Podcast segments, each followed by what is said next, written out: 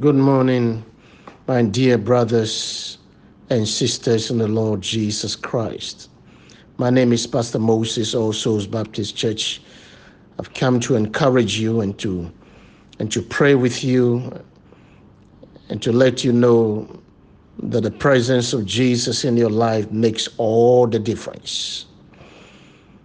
Christ is exalted at the right-hand side of God in glory, and we as believers are seated with him. Our life is hid with Christ in God. We do not live for ourselves, we live unto God who loved us and gave himself to us.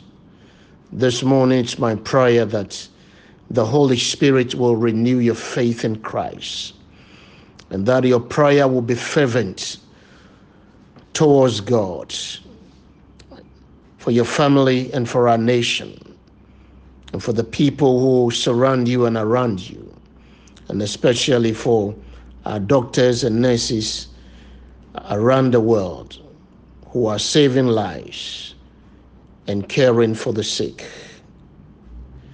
The Lord Jesus Christ has promised to be with us at the close of the age. Not only is he all-powerful, but also his presence is with us. His presence is with us to protect us, to guide us, to lead us, to counsel us, to strengthen us, and to allow us to experience moment by moment victory by his presence with us. Dear brother and sister, do not get discouraged by anything and by anyone, because your faith in Christ is rooted and grounded. I pray that you're not easily moved away from this faith and hope, the unfading hope that we have in the Lord Jesus Christ. Today, as you gather to open the scriptures with your family and to pray with your family, I ask the peace of God to be with you. I ask that the presence of Jesus will be manifest among you, that every dark shadow that hovers around your family and around your house will be lifted, that the light of God, the presence of Jesus, will shine with healing in his rays into your life and into your family and into your household. Tomorrow being Sunday, the church in your home will gather, and they will gather around the table of the Lord to share fellowship with one another and with the Lord Jesus Christ. The Lord's Supper is a memorial meal. The Apostle Paul said, I received from the Lord what I also passed on to you. On the night when he was betrayed, the Lord Jesus took bread, gave thanks, broke it, and said, this is my body which is for you. Do this in remembrance of me. As you gather before the Lord, it's important to remember that the death of the Lord Jesus Christ is for the forgiveness of our sins. It's to bring us into fellowship with God and friendship with one another. Brothers and sisters, renew your faith in God, but also renew your friendship with one another and your fellowship with one another. Let the sins of our heart and our lives be cleansed before we come before the table. Confess your sins before him, genuinely and sincerely. Let go of the past and ask Jesus to cleanse you and to wash you. By the presence of Christ in your life, the power of sin is broken. The yoke of evil is broken, and the presence of Jesus is renewed. As we come before the table of the Lord, we remember the past, that Christ indeed died for us.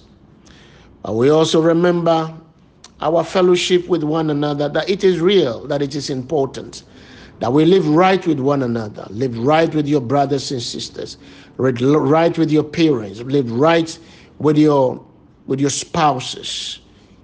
Renew your commitment to Jesus Christ, and let the fellowship of the Holy Spirit be renewed among us. But also the table reminds us that we need to proclaim the Lord's death and his salvation until he comes. The proclamation of the gospel is our duty and our responsibility. Telling the good news of Jesus Christ with your life,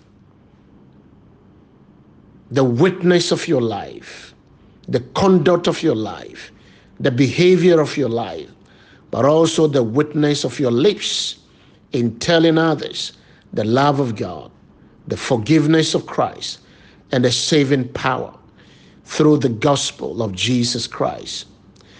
So tomorrow when you gather before the table, it is my prayer that we all will be renewed, truly renewed in fellowship with Jesus Christ. But also remember that Christ's body was broken. His blood was shed. And by that, Satan is defeated. Satan is defeated. The work of the devil, the darkness of the evil one, the scheme and devices of Satan, the wickedness and plans of Satan is defeated. And it is my prayer that that will be your experience. Let me pray for you. Father, in the name of Jesus, we're asking your presence upon your children. We take dominion over every power of darkness, over every plan and scheme of the devil. We rebuke the devil. Take your hands of the family of God. Take your hands of the people of God. Take your hands of the nation of Ghana. Take your hands of the people of this world. We pray against these various, and by the blood of him who died and rose again from the dead, Jesus Christ, the Son of the living God, we rebuke you. Your reign and your rule, as you've been described as Corona, King, will not reign and rule in our nation, among our people, and among the world. Because we enforce the kingdom of God, the Lord, Jesus Christ, upon you and against you. We dethrone you from the lives and in the atmosphere by the blood of Jesus. You know, reign and rule. We come against you in the name of the King of Kings and the Lord of Lords, Jesus Christ, the Son of the living God. No sickness and no disease will thrive among God's people. We raise the banner of Christ over your lives. Brethren, the Lord fights for you. Let all wages the war for you, for the battle is the Lord. Stand still and see the salvation of our God. And may the peace of God that passes all understanding keep your hearts and your minds in Christ Jesus. The Lord be with you. The Lord be gracious unto you. The Lord bless you and keep you, and lift up his countenance upon you, and give you his peace, even now and forevermore. Amen.